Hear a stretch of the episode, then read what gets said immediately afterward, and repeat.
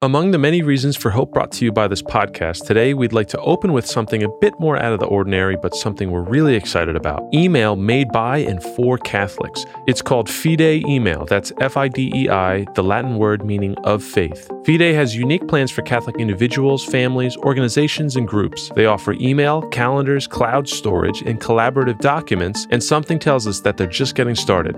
Private, secure, and of course, Catholic. FIDEI Email,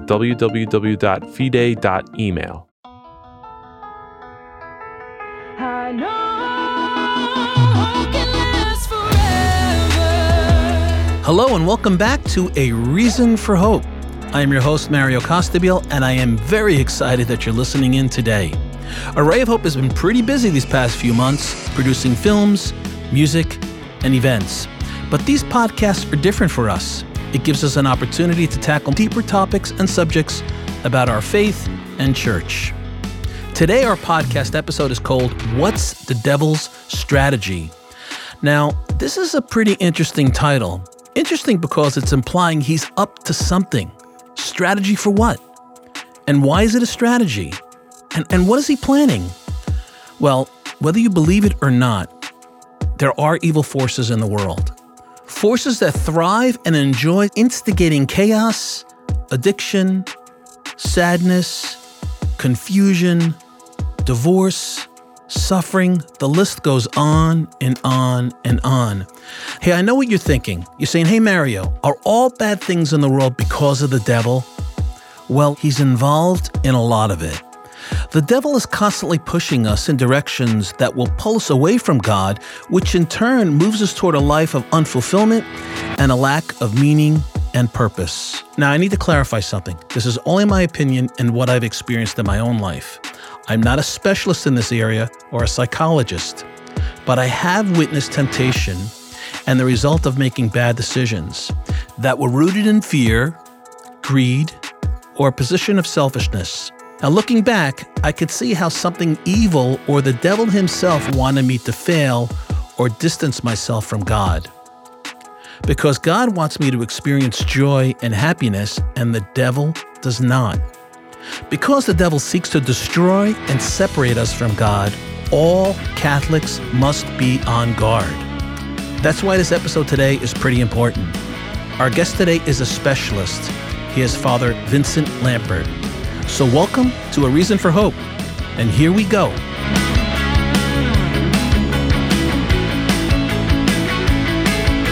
'Cause hope can last forever.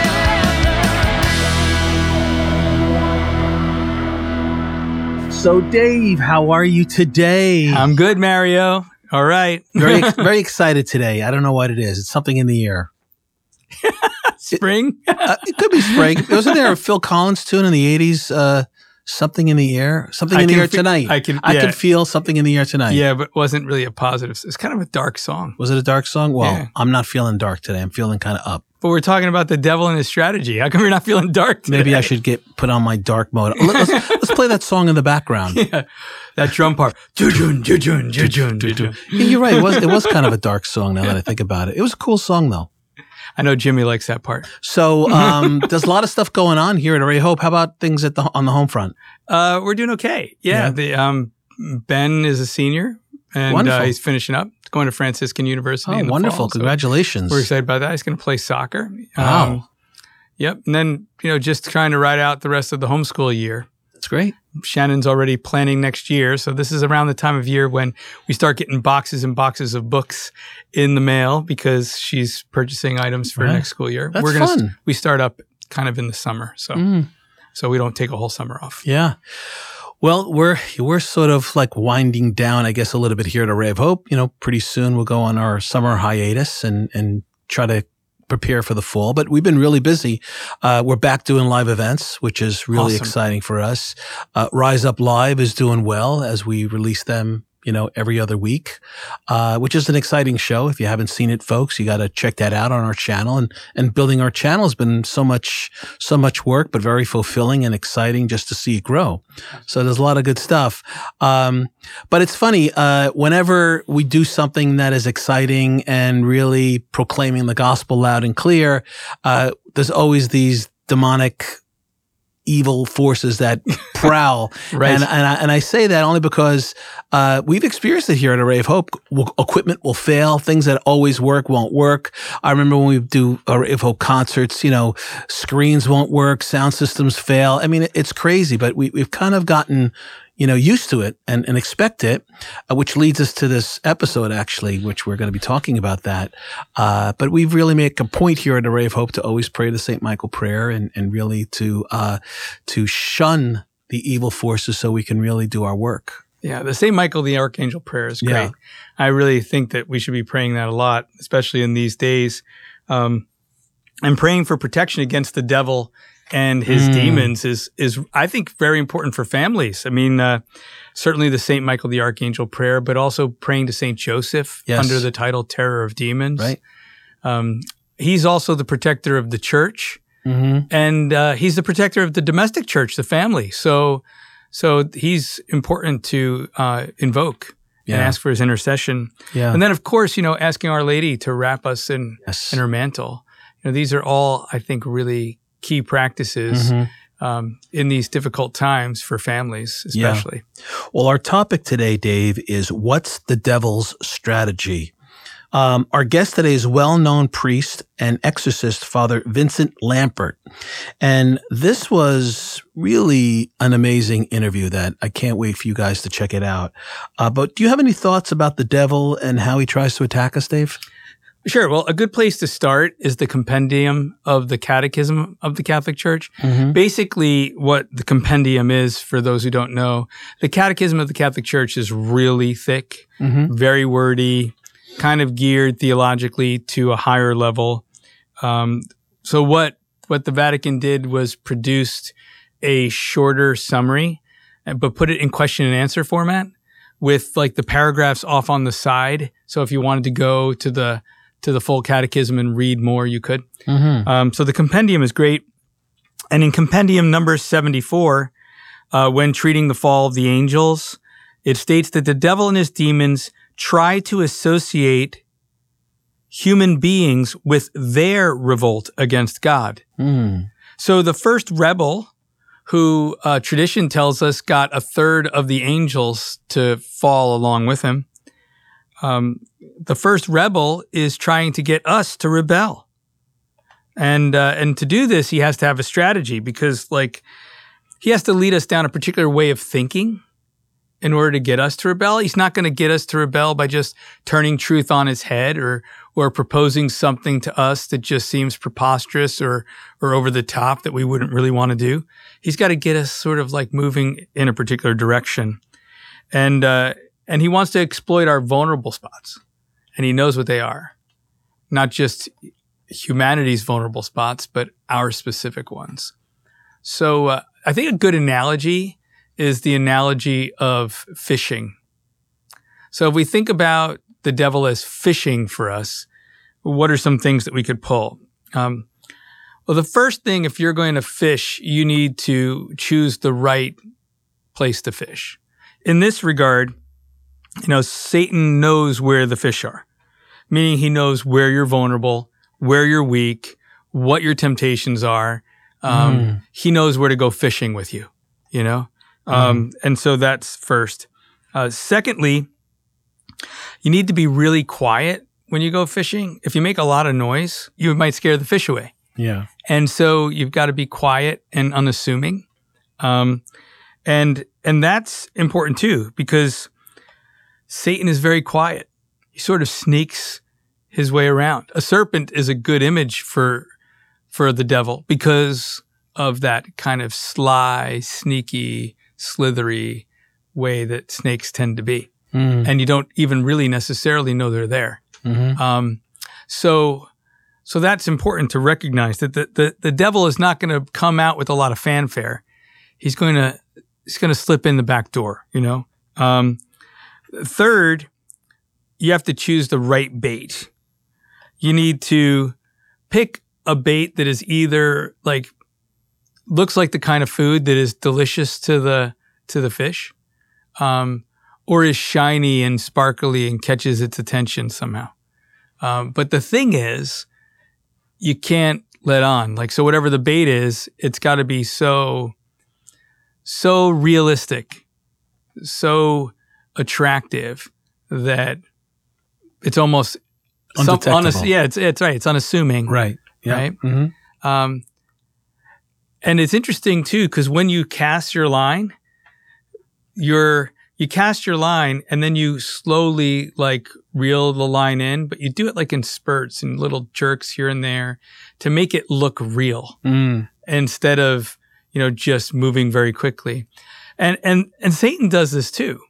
He makes what is evil look like it's good, and what is good look like it's evil. And Mm. he even does this, if you remember, in the Garden of of uh, Eden, when he's tempting Adam and Eve, that he gets them to think that God isn't on their side, that somehow they lose trust in God, they're they're growing suspicious of God, and he kind of leads them down that way of thinking. Mhm. Um, so what is good, he makes look evil, but on the other hand, he makes what is evil look good. You know, Right. no, the tree is great. It's going to give you knowledge that you don't have, you know, and God knows it. And, and so you should eat from that tree because then you'll be like God's. Like, so there's these ways in which he works where he picks just the right bait hmm and he makes it look like it's something you want, He's clever. you know? Um, and then of course, he hooks you fast. The minute you're on, he pulls you up and out, right? He throws you into the net. And that's often how we can feel when we give in to temptation and we sin. We feel ensnared Mhm. now. And once we sin, it becomes all the easier to sin in the particular way that we've sinned. You know, and I think that that's also very important to know to try to encourage people to stay away from making the choice to sin. Because once you do it, it's hard not to do it again. And even if you kind of put in your mind, I'm not going to fall for it the next time, now you've experienced it. And now it's just easy to fall into the trap. So I think the devil has this kind of way of working with us, which is very strategic and very cunning, not unlike the way somebody who's fishing tries to catch a fish. It's a great analogy. Um, it really depicts the. I hate to use this word when associating it to the devil, but he is brilliant. He knows our weaknesses. He knows what we're attracted to. He knows what tempts us and and and uh, lures us towards sin. Mm-hmm. So uh, I think it's important uh, that we're aware of that, and I think most Catholics, um, most people just think that the devil is not real. So I think it's important that we're aware of it, so we can really protect ourselves and fight against the devil's temptations. Well, and I think that that's the point, right? So the devil knows what our weaknesses are. So it's important for us to know what our weaknesses are. that's right. The the devil knows what will attract us. hmm So it's important for us to know what we have a tendency to be attracted by or tempted by. Um, the devil is clever and sneaks and is subtle and tries to give truth a little twist. If we know that, then we, we're careful about just accepting everything on the face of it as being the way we think it is. hmm Um, Yeah. And and I think that it's if you don't believe the devil's real, and you don't think he's out to get you, you're not going to guard yourself, and that's exactly what he wants. hmm It's exactly what he wants. Right. And so we need to be one step of one step ahead of the one who prowls Mhm. around like a roaring lion, waiting for someone to devour. Yeah. And this interview with Father Lampert is just incredible. So it, it w- really will create a lot of awareness as to the the reality of the devil. Not to scare our listeners and viewers, but it's real, you know, Yeah. and, and we'd be foolish not to think that it wasn't. That's right. This is great. Great little uh, discussion, Dave. Awesome, and uh, enjoy that interview, which is going to be eye opening. Yeah. Peace. Peace. Among the many reasons for hope brought to you by this podcast, today we'd like to talk about Catholics supporting Catholics, specifically a Catholic run technology company that is providing sane alternatives to big tech. It's called Fidei Email. That's F I D E I, the Latin word meaning of faith. They have unique plans for Catholic individuals, families, organizations, and groups. They offer email, calendars, cloud storage, and collaborative documents, and something tells us they're just getting started. If you're a business and need to keep your domain, they'll help with that. And if you always thought it would be great to have an email that reflects your business, Fidei can help you acquire a domain and they'll set up everything for you. Migration to Fidei is easy and all your email IDs stay the same. Or if you're just interested in a personal email, imagine getting one without having to add a bunch of random numbers to it just to find something unique. Imagine not having to use a service run by a company who actively works to undermine Catholic culture. Feeling hopeful yet? Why don't you head on over to fidei.email and learn more about this wonderfully hopeful service? They're private, secure, and of course Catholic. Fidei email, www.fidei.email. Hey guys, it's Mariama here with Who's That Saint, where I give you three clues on one saint for you to guess before the big reveal.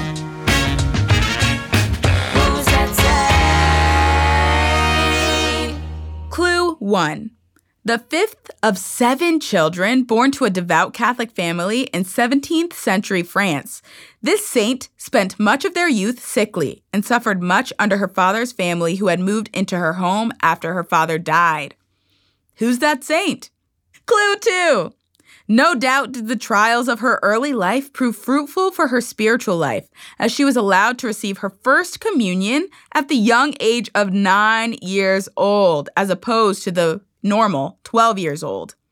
This gift of faith led her to enter into the Order of the Visitation Sisters at the age of 24.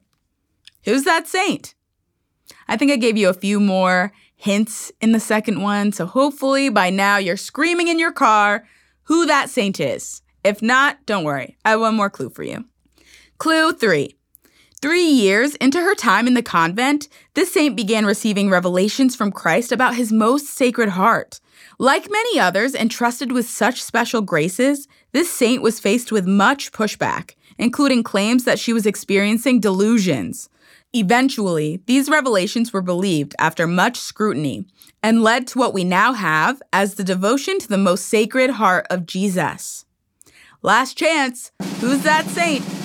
If you guessed St. Margaret Mary Alacoque, then you would be correct.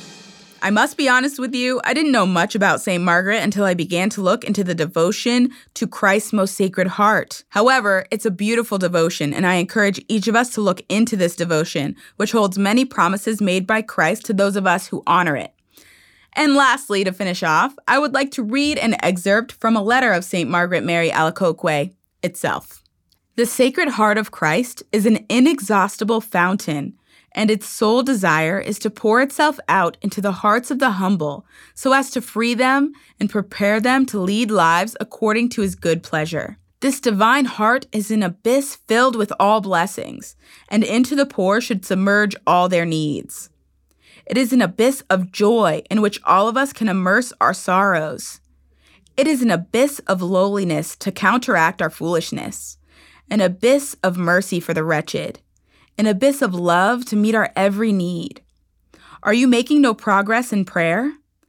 Then you need only offer God the prayers which the Savior has poured out for us in the sacrament of the altar. Offer God his fervent love in reparation for your sluggishness. In the course of every activity, pray as follows My God, I do this or I endure that in the heart of your Son and according to his holy counsels. I offer it to you in reparation for anything blameworthy or imperfect in my actions. Continue to do this in every circumstance of life, but above all, preserve peace of heart. This is more valuable than any treasure. In order to preserve it, there is nothing more useful than renouncing your own will and submitting for it the will of the divine heart. In this way, His will can carry out for us whatever contributes to His glory, and we will be happy to be His subjects and to trust entirely in Him. St. Margaret Mary Alacoque, pray for us. Ooh, who's that say? Who's that say? Hi, everyone. This is Jack Arno, Array of Hope's Director of Music and Audio Production, here with you again for another Music Corner. We've been talking a great deal about our band's trip to Nashville, Tennessee, and recording at Ocean Way Studios. I'd like to continue sharing glimpses of our Nashville material in post production. This time, excerpts from our live praise and worship evening session. We recorded three of our unreleased praise and worship songs together, live, in the same room, at the same time, alongside a very talented string quartet. Today, I'll play you a bit of Heal Our World. This song is all about invoking Jesus' name for, you guessed it, healing in our world. But why do we need healing? As Catholics, we're supposed to know the answer to this. Just a little reflection for you. This past weekend, I was reading C.S. Lewis's The Problem of Pain, and he opened up one of the chapters by stating this Christianity now has to preach the diagnosis of original sin, the bad news, before it can win a hearing for the cure, which is salvation, the gospel message, the good news. I thought this was a very succinct articulation of the current spiritual climate we're in and what it means to be engaged in the new evangelization like we are here at Array of Hope. We're fallen human beings, there's no way around it. We can try and fool ourselves and believe otherwise, but lying to ourselves only makes the problem and pain worse. Being that we have a fallen nature due to original sin, we need healing, constant healing. And that is precisely why Jesus came. I think this song, Heal Our World, is so important because it speaks a message of healing through the power of music. And it does so in a way that preaches both the diagnosis, original sin, through inference, and the cure, Jesus, through invoking his holy name and asking him to dwell in our hearts. We pray that anybody who listens to this song, even those with hardened hearts, may be inspired by the salvation message of the gospel and the call to repentance and holiness. Here's a glimpse of Heal Our World live from Ocean Way, Nashville.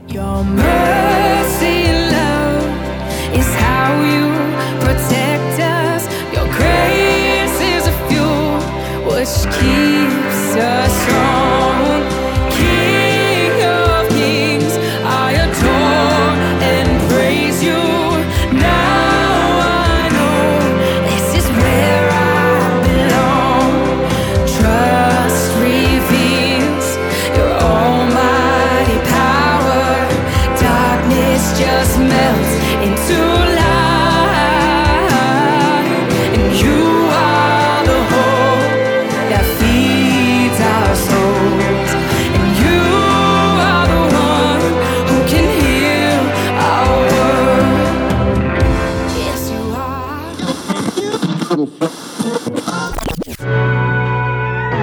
Hey, everybody, we got some exciting news. We have a whole new Array of Hope app and channel, a video destination where everyone can find meaningful and inspiring videos and resources to help bring them closer to God. This is available on your desktop, Roku, Apple TV, iPhones, and Android mobile phones and tablets. This channel has movies, short, faith filled segments, live events, and programs. You've got to check it out. Sign up by going to watch.arrayofhope.net and then download the app at the App Store by just typing in Array of Hope. Father Vincent Lampert is a Catholic priest and a designated exorcist in the Archdiocese of Indianapolis. He is one of the few exorcists known to use social media like Twitter on a regular basis. Father Vincent received his Master's of Divinity from the Benedictine monks. He is an amazing person and priest. Let's welcome Father Vincent Lampert. So, Father, uh, thank you so much for joining us here on our podcast, A Reason for Hope. It's exciting to have you here. I have a lot of questions. I have to say, we've never had an exorcist on our podcast, nor have brought in an exorcist to, to share their ministry and the importance of their ministry. So I'm excited to talk to you today. So, uh, before I start with all that scary stuff, I want to uh, just get a little, get to know you a little bit. Um, you know, I- I'm sure uh, there was a time in your life when you weren't a priest, right? Yes, I, I've actually this year will be my 31st anniversary of ordination. I was ordained on June the 1st of 1991. Great. Grew up in, in grew up in Indianapolis, product of Catholic schools and a family of deep faith. I'm one of nine children. I have Wow. six brothers, six brothers and two sisters. Wow. So yeah. So, uh, and by the way, that was just a, a joke because I know there was a time when you weren't a priest. uh, so, so your upbringing uh, as a child, you around a very devout family and parents. Is that sort of your background? Yes. In fact, my mother was a convert. So my Oh, mother was not raised Catholic. Okay. She became Catholic when my parents got married. Wow. So uh, it, there was an intentional an intentionality uh, in your mom specifically because she chose the Catholic faith and wanted to raise her children Catholic. I guess, right? Yeah. She never liked the term convert. She always said that being a convert means you were nothing and then you became something. so she uh, she always preferred to say that she was always Catholic. She just didn't know it. As you grew up uh, and became a teacher, uh, rather a, a teenager, uh, was there ever a moment where you kind of had ownership of your faith, where you really felt God, uh, where He touched your heart, touched your soul, where, where you really experienced the beauty and love of Christ? Definitely. You know, when after high school, uh, I attended Catholic high school in Indianapolis, Cardinal Ritter High School. I had always thought about becoming a priest. The seeds of uh, vocation were planted by the religious sisters, the sisters of St. Francis of Oldenburg in Indiana, Oh wow, beautiful. who taught me who taught me many of my grades growing up. But after high school, went off to Indiana University to study political science, and then after two years in IU, uh, kind of had that really spiritual reawakening after a a close friend died of a brain tumor, and it was really a say, what does God really want me to do with my life? And then that notions of a vocation to the priesthood kind of uh, came back into the forefront. I Hmm. transferred out of IU and and transferred to uh, Saint Meinrad Seminary in southern Indiana, which is operated by the Benedictine monks.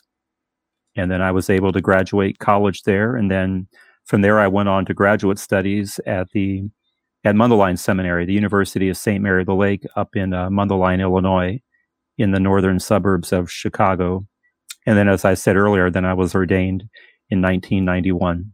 So, Father, you started out as a diocesan priest, but the million dollar question is how do you go from a diocesan priest to an exorcist? yeah, so I, I, I'm a diocesan priest for the Archdiocese of Indianapolis, and then in 2005, the Archbishop of Indianapolis appointed me to be the exorcist. So the Archdiocese of Indianapolis has always had a priest appointed to this ministry, even when it fell out of practice in many dioceses across the country after the Second Vatican Council. Indianapolis has always had a priest appointed to this role. Ironically, the priest that had the job, might, we might say, was the uh, pastor of the parish where I attended grade school in Indianapolis. So Monsignor John Ryan was the exorcist pastor of St. Anthony in Indianapolis. I attended grade school there. He passed away in July of 2005. And then the Archbishop was looking for a replacement. I jokingly tell people I got the job because I was at the wrong place at the wrong time. So I was having a meeting with the Archbishop, and he happened to say to me that he was going to appoint me to this role, and then he wanted me to uh, to get training. At the time, there weren't very many stably appointed exorcists in the United States. Hmm. I believe back in 2005, there may have been only 12 in the United States. And so I was planning to be on sabbatical in Rome in the early part of 2006. And the Archbishop told me while in Rome, he wanted me to research the topic and then to see if I c- could connect with an exorcist priest in the city of Rome who would allow me to mentor under him. The church says the best way for a priest to be trained is through an apprenticeship model to find a seasoned exorcist and then kind of shadow and work with him, and then to learn firsthand the ministry of uh, the church in helping those who are up against extraordinary demonic activity. So I did find a Franciscan priest in Rome. He was pastor of St. Lawrence Parish outside the walls, Hmm. Father Carmine, Father Carmine de Filippis, and he permitted me to sit in on 40 exorcisms that he performed during the three months that I lived in Rome. Wow. Wow. Um, that's uh, quite a journey, right? And I'm sure, uh, you know, obviously you're going to be in a good priest and you are accepting, you will be obedient to someone asking you to do something such as this, which is very extraordinary and different from most priests, I, I would think. Um, and, you know, you mentioned the word devil. Um, most people are disconnected from it. They they believe it's a myth, or they're not sure if it's real, or they really Mhm. don't think about it. Uh, but you being an exorcist, I'm, I'm sure you have a quite a different thought or uh, belief of that. Maybe you could share with our viewers and our listeners, um, you know, what your I hate to say, you know, day to day routine is, but what, what is what is what does an exorcist do? Uh, and how can you validate that someone is demonically taken over? You know, uh, Mhm. and and and how do you do? How do you heal that person? Yeah, I think it's important for everyone to realize that the church teaches that evil is personified in what we call the devil and his demons. You know, there are a lot of people, as you suggest, that might say that evil is nothing more than humanity's inhumane treatment of one another. But even uh, Pope St. Paul VI back in 1972, in one of his Wednesday audiences, he began to speak about the devil and made it very clear that the devil is not just some abstract idea, but again, evil is personified in what the, the church calls the devil and his demons. You know, as an exorcist, I'm also the pastor of two parishes in the Archdiocese of Indianapolis. So, in addition to doing this ministry, which probably takes up 50% of my time, Hmm. the fact the fact that I'm publicly known means that I receive a higher volume of people asking for help. Hmm. Prior to COVID 19, I was getting about 2,000 phone calls and emails and letters a year from people literally all over the world who were seeking help from the church. These Hmm. aren't just Catholics, they are people that come from other Christian faith backgrounds, other world religions, some no faith background whatsoever. But again, since COVID 19, I now get 3,500 calls and emails and letters every year from people, Wow. which says that there's a lot of people out there that are suffering, they're hurting. Perhaps, you know, they're dealing with the demonic. Perhaps they're dealing with a physical or a mental health issue. hmm The church views exorcism ministry as a ministry of charity. So the church would always want to provide help and guidance to people who believe that they are being afflicted by by the evil one. Here in the United States, there is a protocol that we follow. You know, the person is required to have some type of a psychiatric, uh, you know, checkup. They, they're required to have a physical examination because the church wants to make sure that this is truly something demonic and that it's not a mental health issue or physical condition. So the church will ask experts in these field in these fields to weigh in on the area. It's not that the church is asking these experts if they believe someone is possessed. The church herself will make that judgment, but the church wants the best possible information. hmm And then because in many ways I'm trained to be a skeptic, I need to reach moral certitude, meaning beyond a doubt, the person in front of me is truly dealing with extraordinary demonic activity.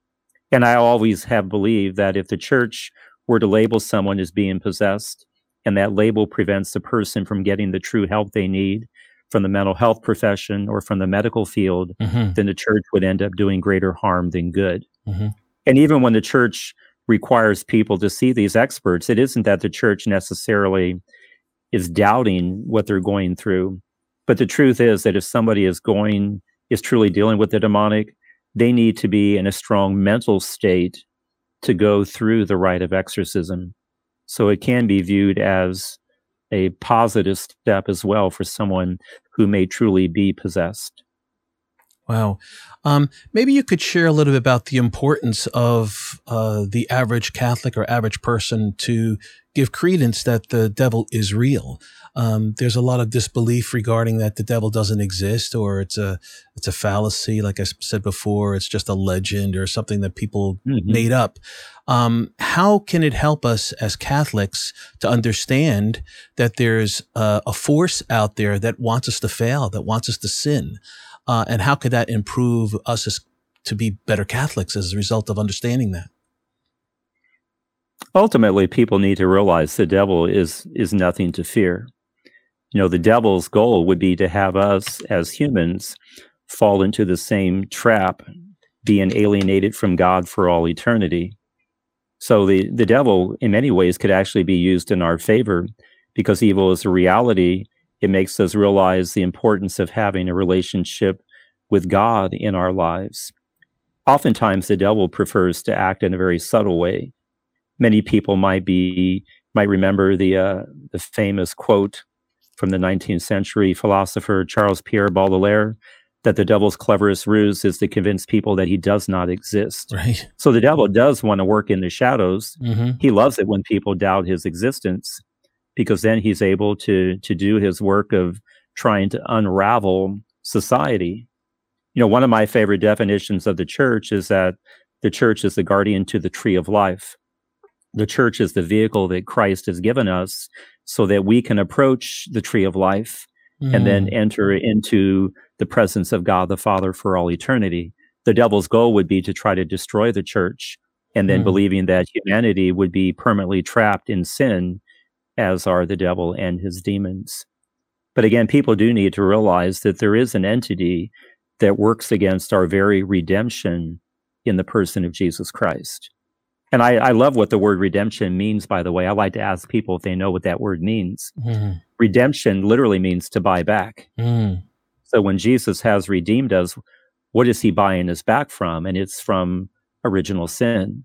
When Adam and Eve sold us out in the Garden of Eden, Mhm. when they said no to God, the disobedience.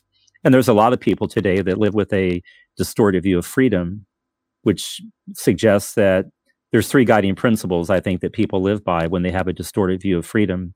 You may do whatever you wish. No one has the right to command you, and you are the God of yourself.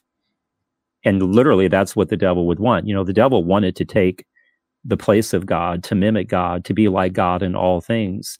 And the devil wants to convince us to live that way as well. Right. You look at society today in general, faith is in decline in the lives of many people, especially young people Yeah. who believe that they can live without God. Mhm. But I love the great quote from St. Augustine, you know, where he writes that God has made us for himself and our hearts are restless until they rest in God. So the human person, I believe, has the innate desire for God. And when we don't foster that relationship, we literally have an identity crisis. Mhm. We don't know who we are or whose we are. And ultimately, that's what the devil would want. He would want to create confusion. And Yes. the devil does believe by attacking the human person. And the human person is God's greatest creation because we are created in the image and likeness of God. So we have the divine image. And the devil believes that by attacking the human person, he is in an indirect way attacking God himself. Yes, yes, and and I want to and I want to expand on that a little bit. So, I mean, obviously, um, when we have a desire to grow closer to Christ, to become better Catholics, um, we're moving in a direction that the devil does not want us to move in. So he attacks us. Uh, he uh, he infiltrates uh, our sense of of of love and connection with God. He tempts us. Uh, there's all kinds of uh, things and tricks that the devil uses to pull us away from God. I know that you're just running Array of Hope. Uh, we're often attacked when we're when we're doing good work. Things have our equipment fails, and you know uh, things don't work out. I mean, it's it's in a barrage of events, and we've gotten to the point now we we kind of almost anticipate the devil or the demonic to show up. I you know, I throw holy water all over the studio. We do the, the prayer to Saint Michael the Archangel. Um, but we know what is to be expected. So maybe you could advise our viewers and listeners, you know, to, to, to create an awareness that whenever we're trying to do good, whenever we're trying to avoid sin, the devil shows up. And, and what are the tools that you would recommend to the average Catholic as to how we could fight off the devil and become stronger spiritually? It's important for people to realize the devil tries to attack us in two ways. You know, the devil's attacks can be extraordinary or they can be ordinary. When it comes to extraordinary demonic activity, there can be demonic infestation, the presence of evil in a location or associated with an object, demonic vexation, which are physical attacks, demonic obsession, which are mental attacks. The devil's literally trying to get inside of someone's head, and then demonic possession, whereby the devil or one of his demons would take control of a person's body, treating that body as if it were its own. For example, using the person's mouth to speak, their eyes to see, their ears to hear. Most people don't ever have to worry about extraordinary demonic activity, but people do need to understand how the devil tries to trip us up in the ordinary circumstances of our daily lives. And when it comes to the ordinary demonic activity, I like to believe that he has a four stage plan of attack. The words all begin with the letter D. It begins with deception. It leads to division, which leads to diversion, mm. which leads to discouragement. Mm-hmm. So, deception, the devil wants us to buy into his lies. Right. And when we buy into the lies of the devil, God would want us to repent. But when we don't repent, it leads to division. We find our lives broken and shattered. And when we're broken and shattered, God would want us to repent. But when we don't repent, it leads to diversion. We look for a substitute for God. We recognize that we are empty on the inside. People may turn may turn to addictive behavior. You think of drugs or alcohol, pornography. People want to fill that emptiness inside of themselves and thinking that that's going to make them whole and complete. But ultimately, only God can do that. Mm-hmm. So when people have traveled through deception, which has led to division, which has led to diversion, they finally arrive at discouragement. And I, I believe there are far many people today that are discouraged than they are depressed because people have lost a sense of meaning and purpose and direction in their lives. And when we arrive at discouragement, I believe we arrive at a crossroads. One pathway will lead to death, always spiritual. Think of the number of people today who now say they're atheist, even though they grew up in a traditional Christian home. But sometimes that death can be physical. You look at the rising trend of suicide in society, where people have just lost their complete sense of direction and identity. But mm. because we're Christians and we're people of hope, the other pathway leads to discipleship. There's that sense of reawakening. I think of John Paul II's, you know, call for the new evangelization, where people need to wake up to the importance of God in their life and begin to foster that relationship again. People need to realize that God is always ready to welcome us back. We think of the story of the prodigal son. Right. When the prodigal son returns to the father and says, I've sinned against heaven and I've sinned against you. I no longer deserve to be called your son. Treat me as you would a hired hand. The father listens, but then he doesn't throw it back in his son's face. He knows that his son is in the right place now.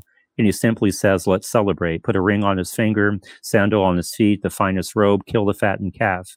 God doesn't care where we've been. He cares where we are. You might think of the good thief on the cross. Jesus says, This day you'll be with me in paradise. We don't know what led up to his reason for being crucified, the good thief, but Jesus could look into his heart and see the goodness there. And so I think for people to realize the most important thing that we can do is to just live out the ordinary aspects of our faith. You know, I like to say that if somebody is a Catholic, if you're going to Mass, if you're celebrating the sacraments, if you're praying, if you're reading the Bible, the devil is already on the run. Mm. And especially the sacramental life of the church is very powerful. Yeah. Father Gabriel Amorth, the former chief exorcist in Rome, always would tell people that a good confession is better than a an exorcism because when we confess our sins, we place them in the hands of God. And once we place them in the hands of God, the devil can no longer use that against us. And going to confession is not about being on a guilt trip. It's about recognizing that the greatest thing we can know in life are not the sins that we commit, but God's love and mercy, because we are all God's children and we are created in his image and likeness.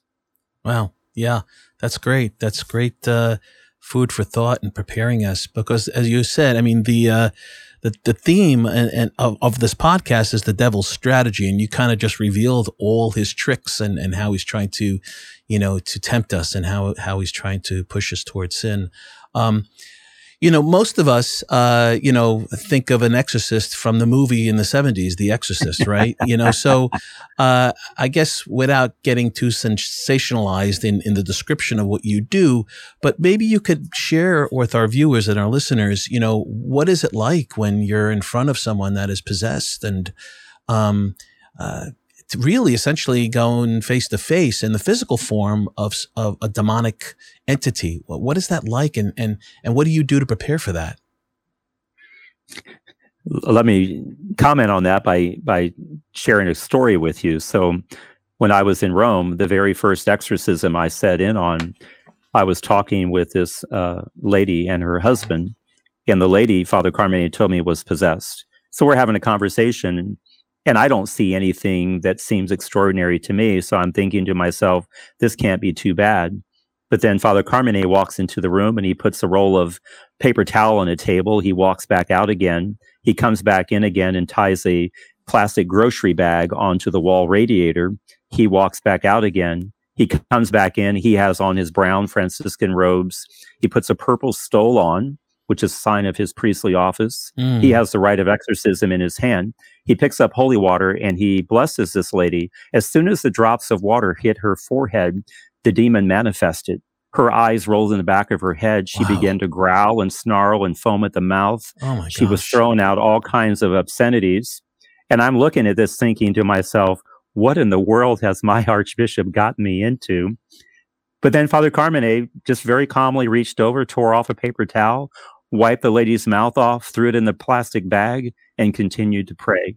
Wow. It was a very teachable moment because what he was saying, don't look at what the devil is doing, look at what God wants to do. And in an exorcism, the focus should Mm. always be on God because the devil is like a, a child throwing a temper tantrum. He wants the focus and attention to be on him. That's why some of the manifestations, the eyes rolled in the back of the head, foaming at the mouth. Uh, I've seen all kinds of crazy things over the years. The 17 years that I've done this, I've seen demons manifest where the person's body will drop to the floor and slither across the floor like a snake. Oh, I've seen gosh. levitations. I've seen body contortions that just seem to be completely impossible. Demons staring at me with this hideous look. I did an exorcism one time when the demon manifested, the person's eyeballs turned green and their pupils became slanted like a serpent. And then this very deep, authoritative voice came out and told me, You can't get rid of us. We've been here too long and you're not strong enough. But all of these things are meant to instill fear. And I would have to say that, you know, early on in the ministry, just being new, the first exorcism I did, when the demon manifested, I'm thinking, where in the world's Father Carmine? Where's my backup? but then realized it, it's me.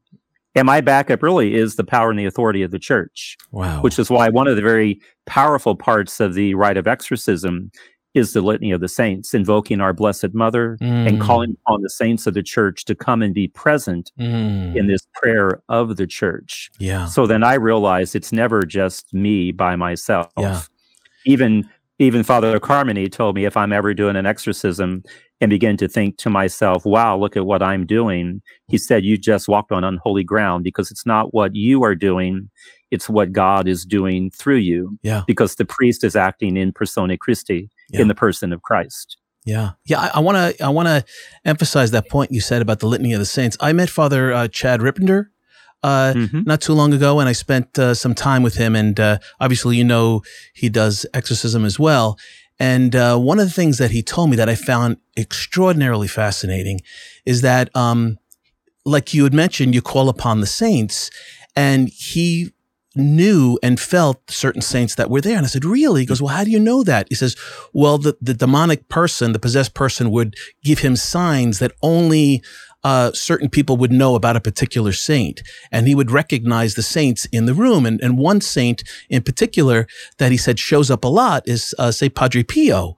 And uh, I, I don't know if you can concur with that, but you know, he'd say, say Padre Pio would really get in there and brawl with these demon guys. He was very physical, just like he was in when he was here on earth, right? He said another saint that showed up a lot was Saint John Paul II, and he said that Yeah. Saint John Paul would just sit in the corner and just pray. Wouldn't get physical, wouldn't get strictly pray. I mean, it's like it's amazing. He's not alone, like you had said. You you draw upon the litany of the saints. You have a whole arsenal of of, of spiritual holy beings, the saints, and mm-hmm. yourself and God. I mean, how could you lose? I mean, can you comment to what I just said? Yeah, and the reason these saints are so powerful is because the devil hates obedience to God. So obviously, the most powerful would be our Blessed Mother herself. You know, you think of the fall of humanity when Eve said no to God and gave in to temptation. When the archangel Gabriel comes to our Blessed Mother and says, This is God's plan for you, she responds, Let it be done to me according to your words. She says, Yes to God. The devil hates obedience to God.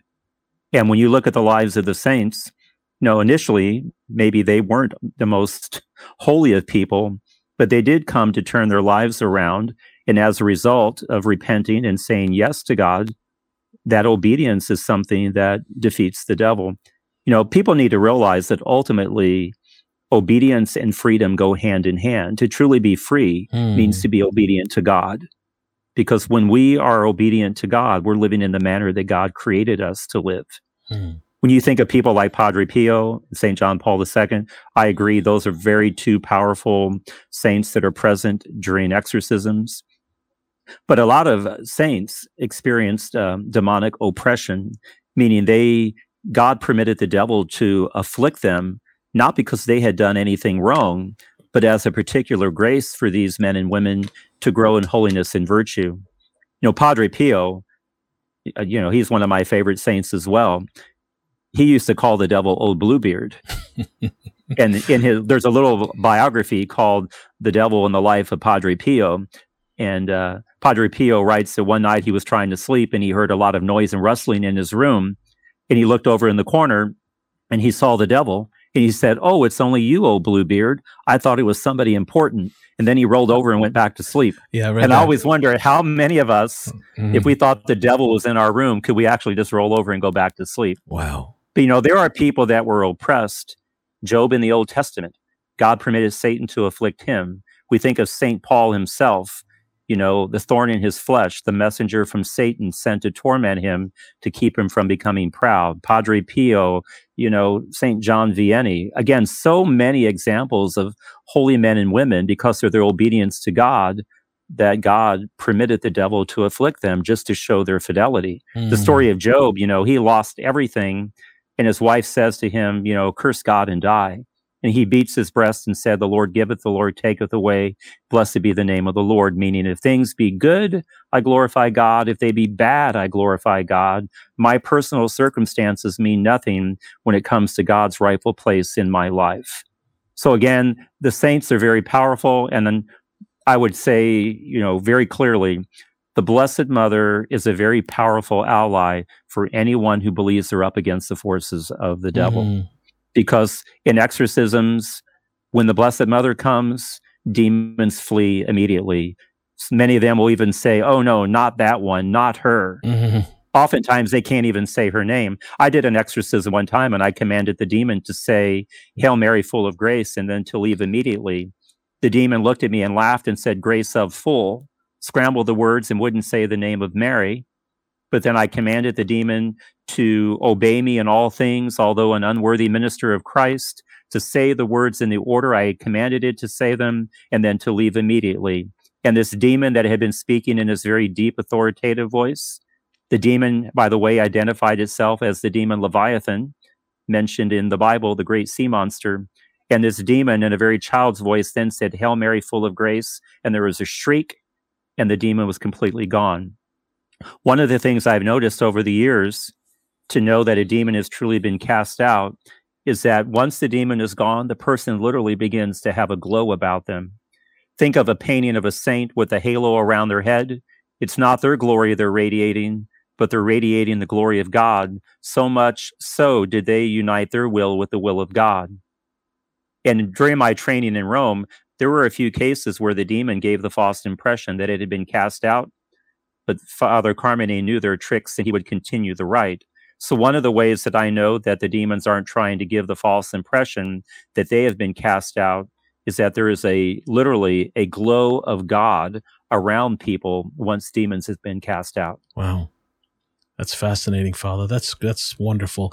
Well, listen, um, you know, our time is up, and uh, I thank you so much for um, you know sharing your wisdom and your insight, and really offering the hope that we need uh, to realize that we're not alone, and when we are tempted, to call upon the saints, to call upon our Blessed Mother, to fight off our temptations, to fight off the struggles, because in the end, we're victorious. Amen, Father. We already know how the story ends. We already know. win. That's right. We win. God wins and, and helps us. Amen. Yeah. Well, thank you so much, Father, and, and God bless you and your work. And let's continue to pray for one another. Yes, thank you. It's been good to be with you today. Peace. Well, we've come to the end of another podcast, and this was some podcast, right? I'm so glad you were able to join us on this episode. I want to remind you to please share this podcast with others. Let everyone know about what we're doing. If you've been blessed by our work, please consider going to our donation page on our website at arrayofhope.org. Also, join us on social media where we keep you connected to our faith through music, videos, and daily reflections. There's lots of great stuff that we share that we want you to experience and see. We also pray the Divine Mercy Chaplet every day on Instagram at 3 p.m. So please join us as we pray as a universal church. And lastly, go to the Array of Hope channel. There's lots of great stuff up there. And check out our next Rise Up Live show, our Catholic variety show with a lot of fun stuff to enjoy with the entire family. Our guest next time will be Dr. Andrew Swafford. And our theme will be Why Study Theology. This is going to be very informative. So thanks for joining us today. And there's always a reason for hope. This is Mario Costabile. Until next time, peace.